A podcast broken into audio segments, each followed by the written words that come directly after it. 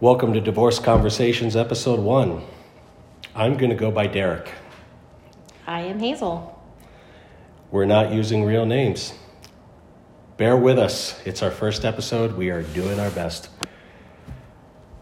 So, we have divorce questions that will hopefully prompt a conversation. Well, let's first get to know you a little bit. What? Uh, well, we know your name's Derick. So, Derick, how old are you? I'm 37, Mm, And where are you from? California originally. All right. And how long have you been divorced? Uh, just shy of eight years, actually. Yeah, it'll be eight years here in, oh wow, eight years in a month and a half. How does that feel? Not great. I've spent at least six of those eight years in court, uh, still fighting for custody or working out some issue or another. So, not fantastic, but I would say better than being married was. How long were you married for? Just shy of 11 years. Yeah, literally like two weeks shy. So, getting close to being almost divorced as long as you have been married in a couple years. I hadn't thought of it that way. Yeah, yeah, I am. Uh, I wish I could tell you that it was total freedom as soon as the papers were signed. Uh, not the case at all. There, I would say that my life has improved. Well, that's good. Have you remarried? No, uh, not remarried. I don't think I plan to. So, I'm assuming you're not dating then? For the most part, no. No, not really. Occasionally, maybe once a year, every other year, the bug will hit me, but otherwise, no. Who's got time to date or get married? I've spent the last six years in court, and then the kids are with me half the time, this 50 50 custody arrangement, which I love. I love seeing my kids. You know, I'd have them with me full time if I could. But between full time provider, right, and then taking care of my kids, spending time with them, making sure that time is of quality, and then somehow in there finding time to date, all while also being in court on and off for six years. No, that doesn't really leave a, a whole lot of time or optimism for the dating game. Well, life is long. Have you ever thought about maybe remarrying? I've thought about it. The thoughts crossed my mind with great aversion uh, because I would never want to go through all of this again. And I still haven't figured out how I ended up in this mess in the first place. I think I mostly have, but I'm not 100% sure that it wouldn't happen again, if that makes sense. But I'm still young enough that I would love to have more kids. So there's a little part of me that goes, well, maybe under the right circumstances, but man, would those circumstances need to be very specific. Um, so I'd say that's a, I wouldn't say no, not ever, but I'd say that's a very low probability. I wouldn't put money on it. I feel like it's hard to see a future when you're not out of where you are currently. Yeah, So I, I can see that. yeah, I think that's a that's a big thing. Absolutely, it is. I think you're 100% on the money. Well, let's talk a little bit about more about your divorce. So let's start with how did you meet your former spouse? we met in high school. Uh, we were, I think it was, it was my senior year of high school, her junior year of high school. Uh, she would not give me the time of day in high school. But uh, then I left school and I went off and joined the military, and I guess that makes you sexy. And yeah, that was uh, Older, military, like a year, not even a year, like eight months older. different grade in high school. that means a lot. grade.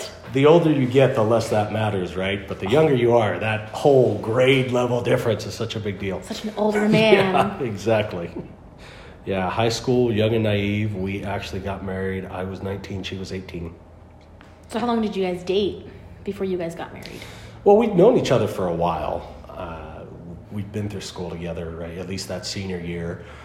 And then we really started dating after I got out of boot camp, which I think is, was the case for a lot of guys in the military, where all of a sudden we're in really good shape. We are now full blown adults and supposed killing machines. and so there's we're definitely more aggressive than the average person, I think, and more confident than any of us were in high school. So that I think a lot of guys ended up the same way that I did.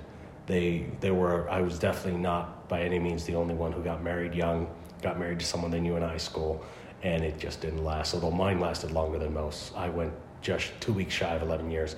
Most guys I knew, I think when I was in the Marine Corps, the divorce rate was something like 79% of Marines who got married during their first enlistment divorced before the end of their first enlistment. It was it was terrible. I don't know what those numbers are now, but I'm sure they're not great. I probably not. Yeah. Yeah. All the other buddies I knew who got married during that time, they all got divorced. You, most of them within the first two, three years. That's crazy. Yeah. Well, your divorce lasted pretty long. Yeah. Um, you, well, well, my married. marriage, both have been you're growing strong. Just focusing on the positives here.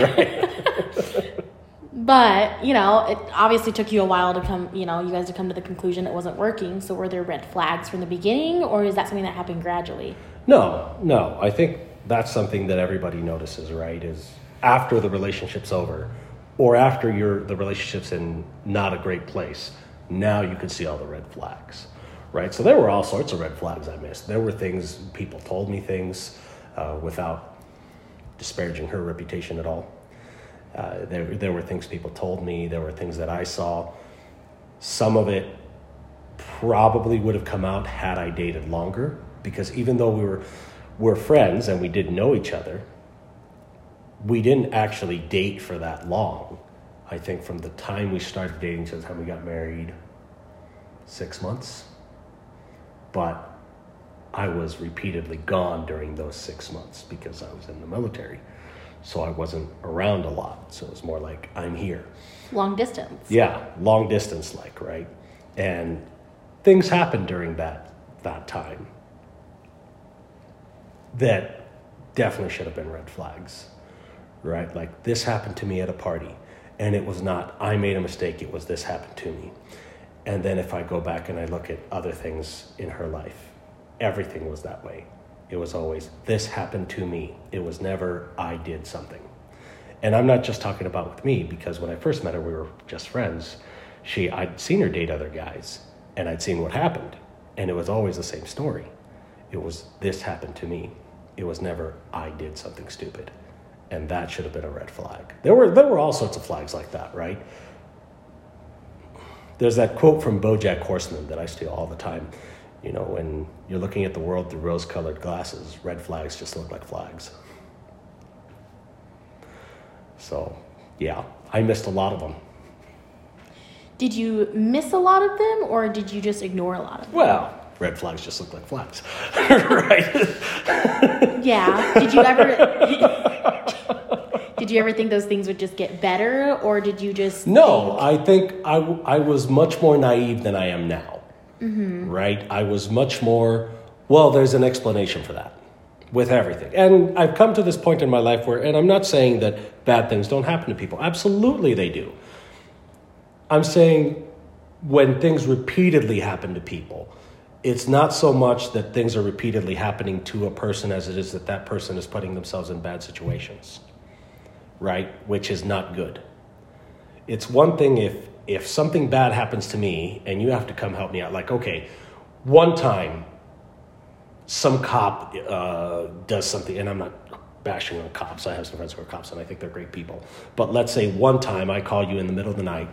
Hey, this cop just had it out for me, and he's saying that I was driving drunk, but I really wasn't. Can you come bail me out? Okay, maybe once you buy that story.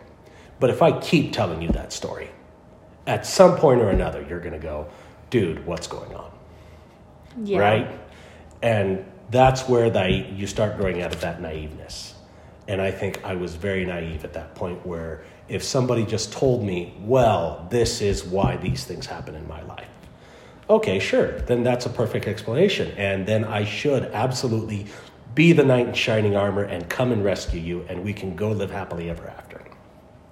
That's not real life. And that's the point I've reached in life now is okay, once, sure twice, that's on me. Right? That's saying, fool me once, shame on you. Fool me twice, shame on me. And that's who I've become, if that makes sense. It's good to be cautious, Yeah. but It's also it's also bad. good to open up a little bit. You know, Yeah, because you close yourself off to things. Absolutely, you do, which is not good in a dating situation. I think the really, really rough thing is there are so many difficult or like not great people out there Mm-hmm. that I could understand your reservations there. Right. And that's the real hard thing when you end up in one of these relationships, right? Because after it's over, at first, they always seem like this fantastic person. They're very attractive, they're very easy to get along with. Your friends like them, you like them, you never fight, everything's going great, you like all the same stuff. And then, if it ends up as bad as it is, and this person really hurts you, and they use things that they learn to hurt you, and they start portraying you as a monster, and they betray you in the worst ways possible for you, then you really have to ask yourself, how could I have been so fooled by this person? And it doesn't just affect the way that you date, it affects the way that you see the world right? What, what's wrong with the way that I perceive the world that I was unable to spot this thing that has so derailed my life? There's clearly a shortfall somewhere. And until you identify that shortfall, I think you do end up cynical a bit and, and bitter and resentful. And if you don't address that, I mean, if you do address that, then you're able to move on eventually. And now you move on the wiser, at least, which is maybe not the best takeaway, but at least it's a takeaway and you can move forward. If you don't, then you just end up bitter for the rest of your life. And that's kind of where I'm teeter tottering right now in my life. yeah, it's good to learn from things and it's good to to not be naive, but it's also good to learn to drop those cynical reservations a little bit at some point. Right. So At some point. you're only been eight years, You're still okay? finding that point. That's okay. Jeez, eight years, is that enough? I don't know. Everybody has a different timeline. Thankfully. my therapist hasn't kicked me out yet, so that's good. Oh. Do they have like a timeline for that? Like, oh, Yeah, I'm pretty gotta, sure. We gotta cut him off right here. At This some is the point, they're like, all right, he's just whining too much. it's okay as long as you keep paying them. I'm They'll, they'll sure keep they- letting you come. I'm pretty sure they teach that in psychology. Oh, well, with your marriage overall, how would you rate it from a one to ten? Like the whole, Oh, gosh. the whole time period. Or here's another question while you think about that. Was the beginning, like the first half of the marriage, better than the se- like second half? Like, could you rate the first half different scale than the second half? Or if you just r- rated it overall? I'd say that, especially because we were 18 and 19 years old, we were both very, very immature. So it was at no point great. The trouble as we got older, I mean, early on, and people say that I'm lying when I say this all the time, but I'm going to say it because it, it's absolutely true. We would fight at least once a day for the first two years of our marriage, at least once a day. And during that time, I started two of those fights. And we would sit down with, with marriage counselors and with religious leaders, and they would say things like, you know, that's not true. You know it's not. And she would have to correct them and go, no, yeah, it is. And that was the only way they would believe me, is if she corrected them and said that was true, which was so incredibly frustrating. You know, it's still frustrating to this day because no one will believe anything I have to say unless she, it sucks. So for those first two years were just it was all not great. My gosh, it was all not great. I mean, we we separated and got back together so many times. So, short answer, I would rate my marriage a two. 10, 10 being fantastic, one being the worst that's ever existed. I would put it at a two. If for no other reason than it drug out for so long. You, you have to understand in my home, intimacy did not exist, right? I have children, which is the only evidence that we were ever intimate. right? Good indicator. And words like thank you, I'm sorry, please, how was your day, I love you, those words did not exist in my home. If you had a child growing up in a home like that, people would wonder and they would maybe make a case for child abuse. That was my entire marriage. for 11 years. And that was the best part, was the stuff that wasn't there. Then there was all the awful things that were there. And oh my gosh, was it terrible. It was, it was, yeah, I can honestly say, one being the absolute marriage that's worst marriage that's ever existed, I'd rate it a two. Or at least the worst thing that I've gone through in my life. Maybe, yeah, maybe that's a better way of putting it because I'm not familiar with all the marriages that are out there, right? For all I know, there's some couple where they were both trained MMA fighters and every night they break something. So, yeah, uh, but for me, if, in fact, if I have to go worst experience of my life, I'd rate it a negative one. but yeah, I'm going to give it a two, solid two. okay, so the breaking point who filed for divorce? She did. She did. She filed for divorce. It was after uh, I lost a family member, and I went to the funeral without her, and I brought my kids. And my one of my kids especially is is very needs a lot of attention. And we were there, and my family. You know, this is the the first family member I've ever lost. And my family keeps coming up to me because I'm trying to struggle with the kids, and at the same time, I was one of the pallbearers, and I was doing all these things. I'm crying my eyes out, man. I'm falling apart because uh, this person had had a very huge role in raising me, and they keep saying, "Where's your wife? Where's your wife?" You know, different people, not all at once, but throughout the time we're there, they keep, "Where's your wife?" And I keep having to say, make excuses for her, and I kept having to say, "Well, she's at class. She had class." And they all go, oh, knowing good and well, right? Like, that's not a good reason. That's not a good excuse not to be here. But we're not going to get into this now because we're literally at a funeral. So that I came back from that, and uh, I was not in my right mind, but I needed someone. I needed someone to be there for me. I needed someone to be in my corner. I was not in a position where I could hold it together. I needed someone to be there for me for a change. And there was no one. And I still had to take care of the kids. And so when I came back, I, uh, I said to her, I pulled her aside. She was coming back from the gym or something. And I pulled her aside into the bedroom.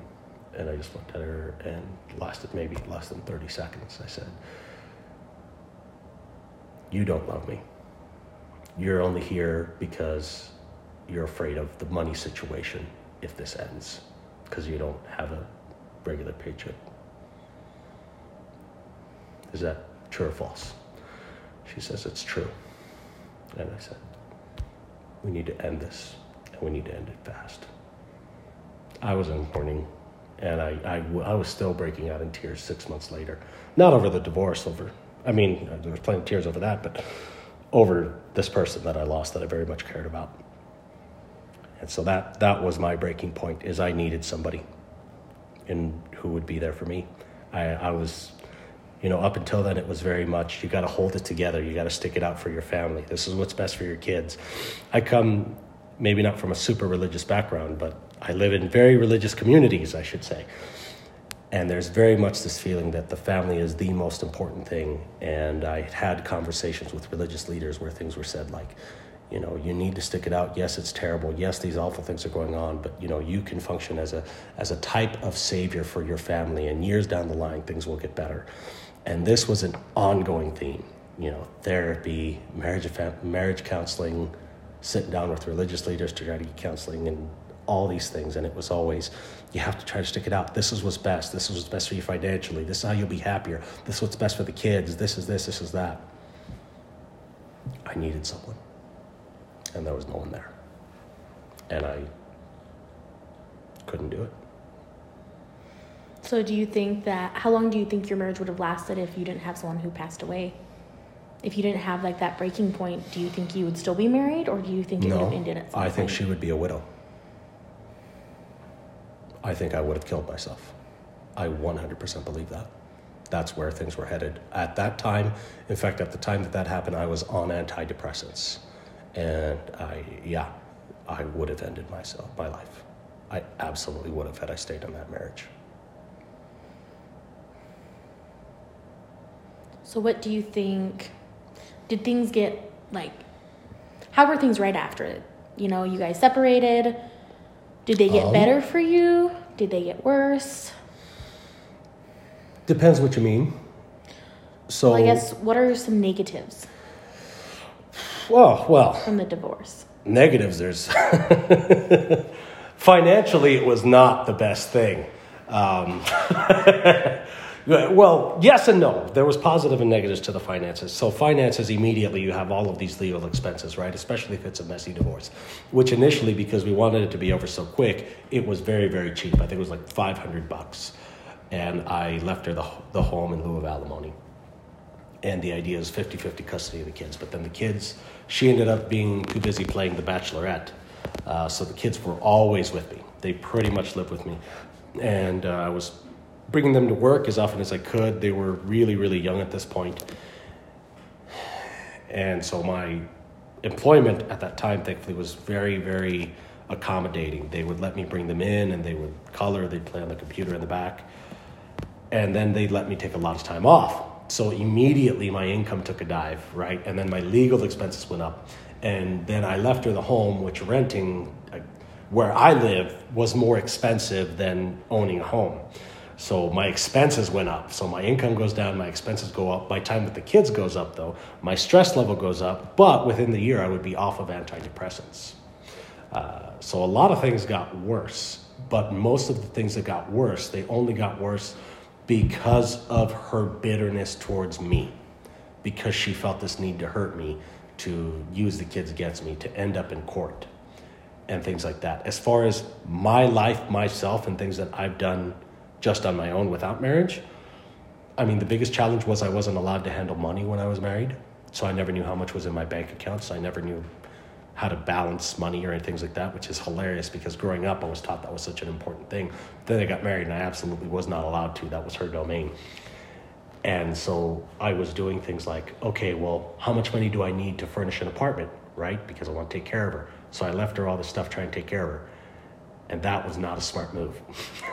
I ended up living on a lot of handouts at first. I really did. Even my children's beds were actually a gift from a friend who his kids had outgrown them years ago and he had them in storage.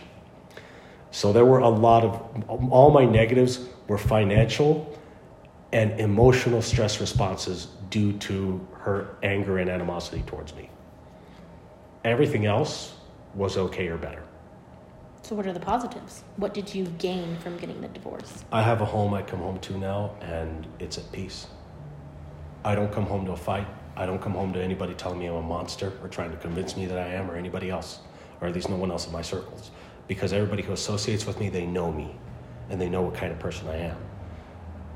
As opposed to them being fed this story, these absolute lies, and then having to take a side. Whereas now, it's more like, yeah, okay, they'll hear that stuff, sure. But they spend significantly more time with me than they do with her, so it's it's kind of obvious what my true character is. I'd say that my positives are in general, I have more peace, and because I have more peace at home, I have more energy resources to put towards other things like improving myself. I can't go to school because, like I said, I've spent six of the last eight years in court. And I've tried to go to school, and every time something comes up and it just completely wrecks it. But there's been other ways that I've been able to improve myself. I've had more control over my finances, so I know how finances work. I'm not living in a place of fear, if that makes sense, which is a weird thing for a man to say. but for for men, it's weird because I think a lot of married men operate out of fear without knowing they're operating out of fear. I think a lot of women, when they say, Well, I operate out of fear of him, immediately the picture that comes to mind is, Oh, this man is going to punch them in the face, or, or they're going to do something that's going to wreck their life, or they're going to emotionally abuse them. For men, it's more, I'm not operating out of a fear of displeasing her, because that will wreck my day and wreck my week and I'll have I'll be staying up till midnight, one in the morning, arguing with her, and then I'll have to go to work at six a.m. Right? I I can get a full night's rest now every night, and it's great. Nobody's up late fighting with me. I can turn off my phone. I can go to work and no one's going to show up at my work and start a fight. And if they do, the security will escort them out. Right? I have friends that I can keep that aren't alienated from me. So I'd say if my divorce is a two, or sorry, if my marriage was a two, my divorce, as awful as it's been, I'd rate that as three or four, so better than the marriage, although it's been awful. And my life in general, anything that hasn't touched the divorce, it's been good. Has absolutely been positive. Despite what all those religious leaders and statistics and therapists said, and I'm not knocking religion, I'm just saying they were wrong. So, with everything said and done, and you're at where you are now, how would you describe your spouse?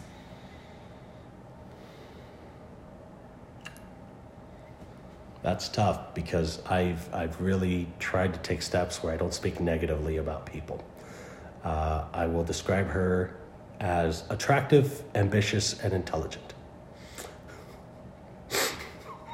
How would she describe you? As whatever she'd have to describe me to get you to be on her side.